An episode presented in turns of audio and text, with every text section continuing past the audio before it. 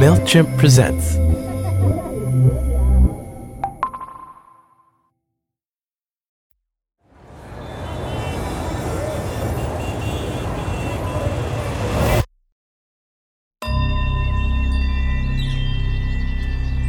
This is Listening, a podcast where we ask musicians to keep a sonic diary, transforming the sounds around them into a musical portrait of a particular moment and place.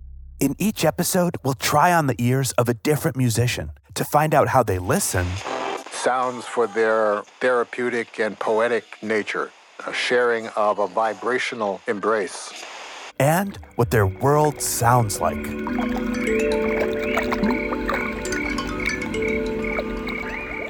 I'm Elia Einhorn. I'm a musician, radio host, and DJ. And as curator for listening, I have the great privilege of bringing you insights from some of the most exciting minds in music, like Neko Case, Mdou Moctar, Jlin, and today's guest, Laraaji. My life has worked like a spiral. You know, there's this a time when there's music is head and laughter's in the background. Then there's a time when laughter's in the background and music's up front. Or time when science is in the foreground and spiritual practice is on the side and art is on the side. And then there's a time when science is up front and spiritual practice. So there's a spiral. That's New Age icon and New York City based composer and multi instrumentalist Laraaji. In this episode, we'll hear his thoughts on listening, which are spiraling, cosmic, and like a sound bath in words. Then we'll get a chance to soak in his soundscape, meeting up again afterwards to find out how the composition came together.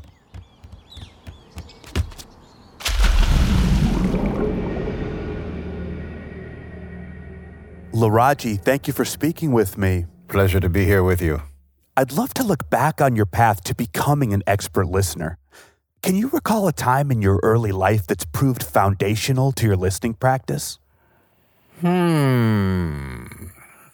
The early years of my Earth visit, the responding to church music and my mother singing around the house.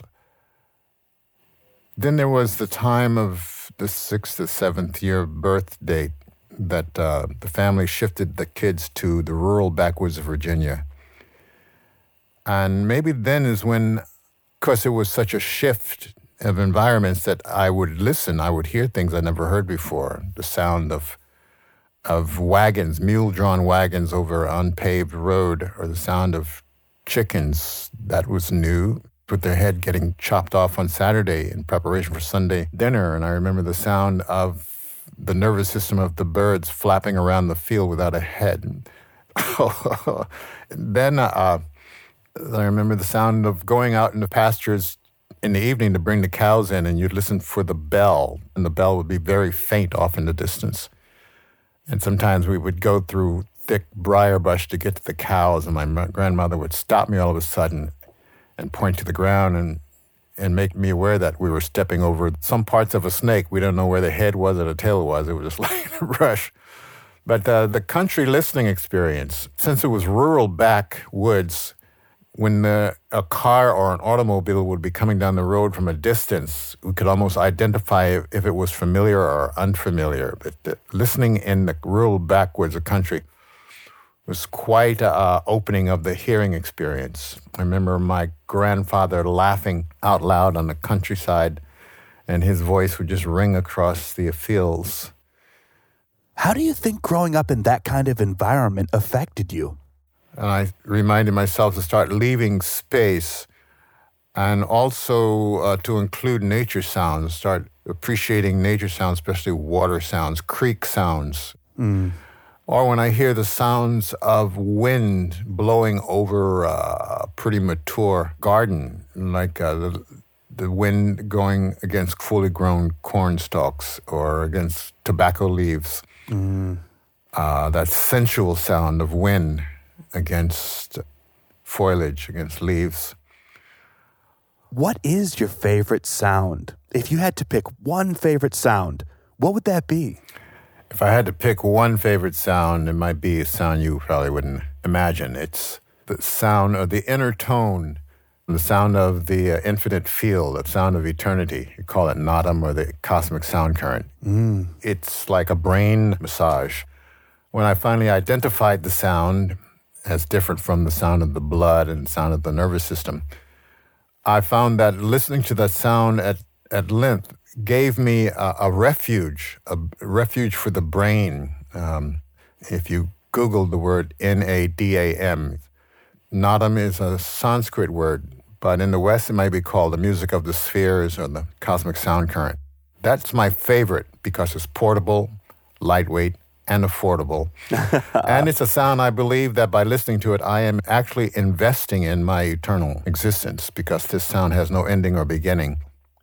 How do you experience it? How do you listen if you're not listening with your ears? Yes. Uh, once again, a teacher made it clear that we aren't listening with our ears because individuals who are diagnosed as clinically deaf still can have this inner tone baptism. Mm. It moves through the cerebral cortex, as it was told to me, that we feel it more as a pulsation, a feel pulsation, so that the term sound may may be too loose and misguiding. Because mm. when you try to listen inwardly, it's not that kind of listening. You're listening to an inaudible sound. So it's a vibratory presence that I, as a musician, immediately accept it as a musical experience, a symphonic experience. Mm. Yes. Well, it, seems that we all have times when we find listening to be quite easy, and then other times when it just feels impossible. So, in your experience, when do you find listening easiest? And when is it the hardest? Oh, Elia, the easiest time is when I'm relaxed, feeling groovy, mm. and the sounds support me, validate me, and provide me with a comfortable, inviting environment. The harmonious sounds, uh, nature. Mm. I'm walking in nature. It's easy to listen, and I'm not on guard for a blaring siren or the rumble of the subway. So I'm unguarded. I've taken all the guards off, and I'm totally open and available in those times, I can hear the wind blowing through the leaves, or I can hear the distant creek. So much of what you're talking about is turning your attention towards the cultivation of listening. Is there something that you wish you'd been told about listening at the start of your career, or maybe before you started as a musician? Uh, yes. I think people were trying to tell me, but they were so polite that it took me a long time to get it. That is to to breathe more and to let my music allow listeners to breathe. Mm. Let breathing guide and navigate my music. Learn how to initiate phrases on the breath, how to leave spaces, how to let my music suggest that the musician is in fact breathing. You've been living your life here on earth for almost eight decades. How did you come to be the listener that you are today? Oh, I've always enjoyed music because uh, when I was young, I observed how music was a license to travel inwardly. It's like a Merkaba, a vehicle that I could escape whatever I thought my real time reality was, which was usually being supervised by adults Mm. But I found that music was my vehicle to go interesting places fast. In my room, listening, I didn't have headphones at that time, but listening to the record player or listening to the radio. And jazz, R&B, rock and roll, and pop were instantaneous vehicles. And I don't think I'm alone. I think the world uses music that way to travel. With all of that in mind, Let's take a listen to Laraaji's composition. Then we'll meet on the other side to discuss it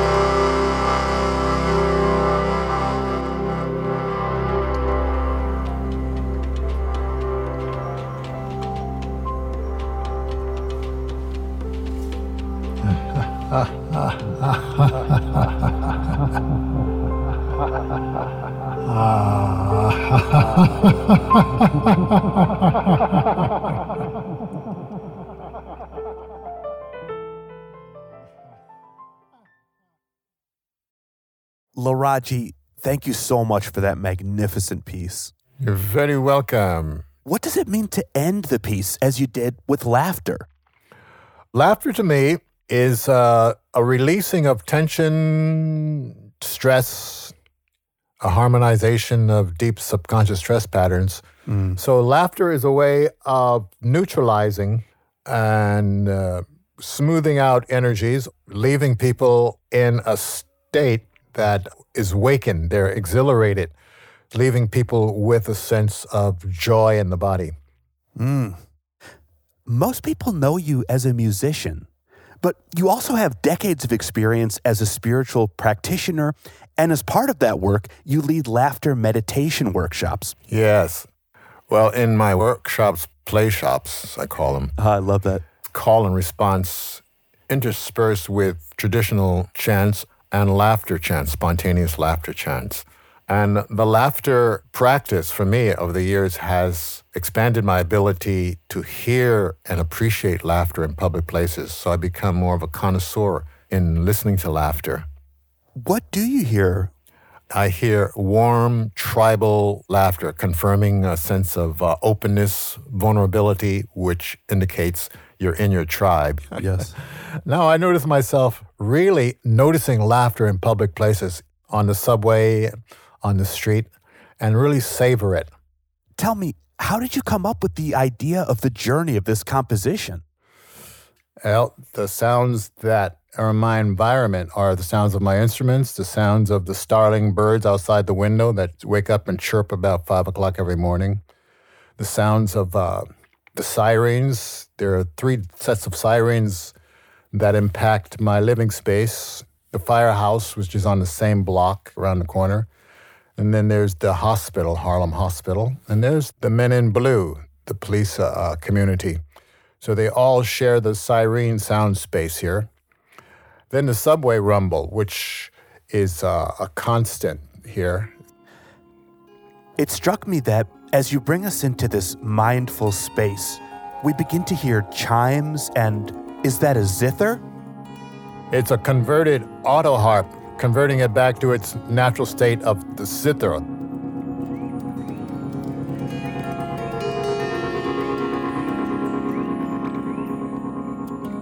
Usually uh, focus on harmonic sound field that I find particularly soothing or gentle, uh, compassionate, comforting, nurturing, embracing.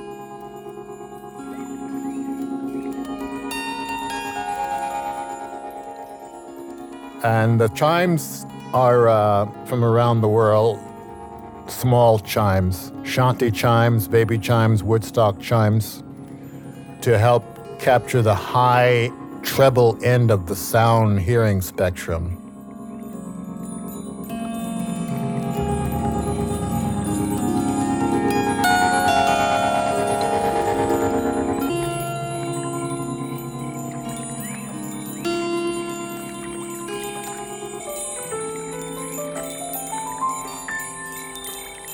Your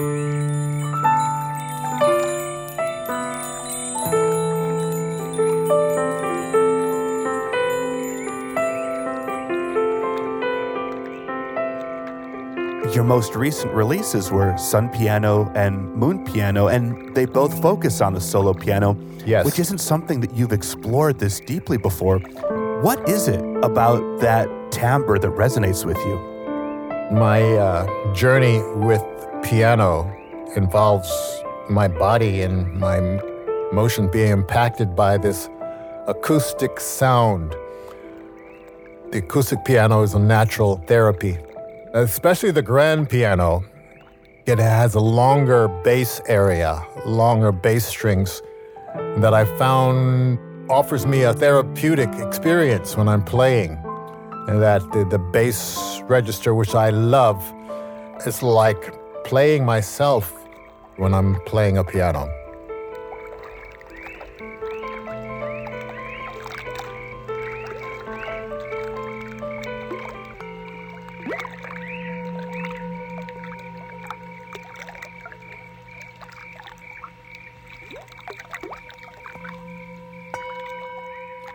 And there we have the Tibetan bowl, a series of bowls here that instantly shift time and sense of environmental space for me.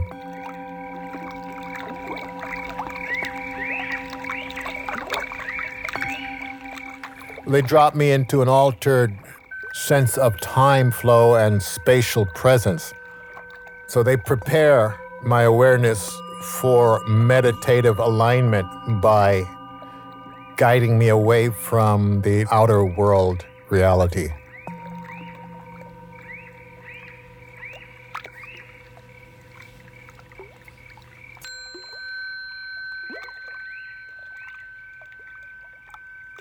This water sound has been remixed. I've dropped it down, I think, an octave so that the water became more liquidy and the high pitched crickets became more of a low pitched cricket or birds. I felt poetically it gave me more liquosity or more wetness to the sound. yes, I had never even thought to consider retuning water, Laraaji. Mm-hmm.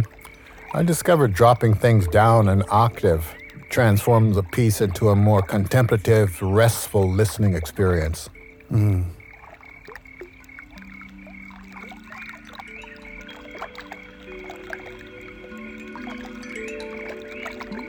There's your African thumb piano, the alto kalimba. The kalimba for me is a sweet sound. As I learned that it's used in African cultures to acknowledge ancestral energies. It made sense to me when I heard that. My familiarity with the kalimba, a sound that is gentle and sweet, the kind of sound you could easily wish upon ancestors who might still be listening in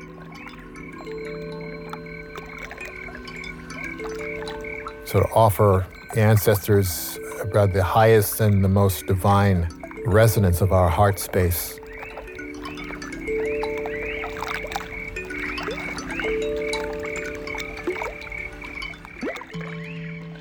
If you go to Africa, you'll find that many kalimbas have Coca Cola bottle caps kind of uh, nailed loosely to the instrument so that it rattles.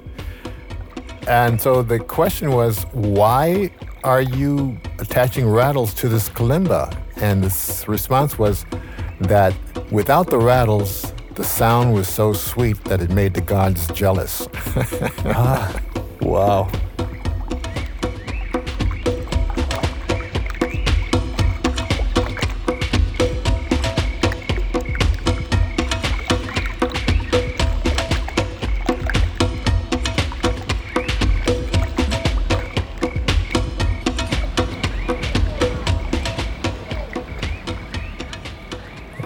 Have mopeds, those electric bikes, and you have the young Harlem men who race these things up and down the boulevard, and they take pride in pulling the bike up off of two wheels onto the back wheel while the pedestrians stand around and gasp.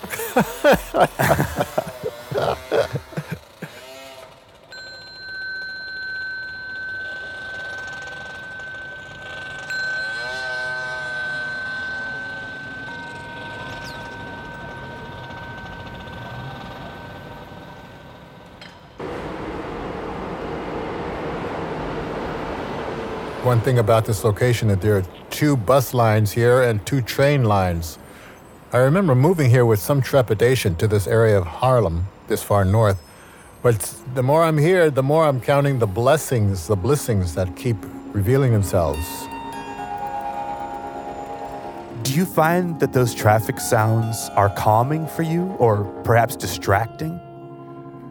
They're calming in a sense that it represents the movement of energy, uh, life, animation. But they're not distracting to me. It's probably uh, giving me what I might have wanted as a child. That is, I wanted to eventually live in New York and be immersed in the New York life stream. Mm. And so this allows me to say, yeah, I've arrived. yes. You are part of the sound of New York. Mm-hmm.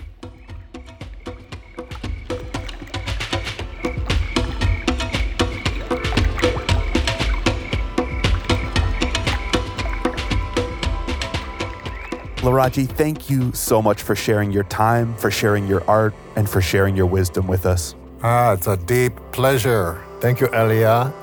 Be well, breathe well. Beautiful sounds to you all.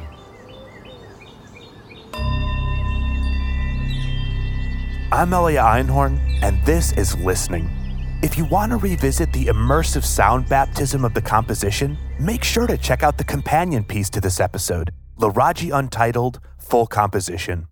On the next episode, Jlin. Anytime I sit down to create, I don't know what is going to happen. People ask me all the time, like, so can you project how this is going to sound? I'm like, no, and I love that I can't. The fact that I don't have that control is beautiful. Listening was made in partnership with Talkhouse, 3DB, and MailChimp Studios. Thanks for tuning in.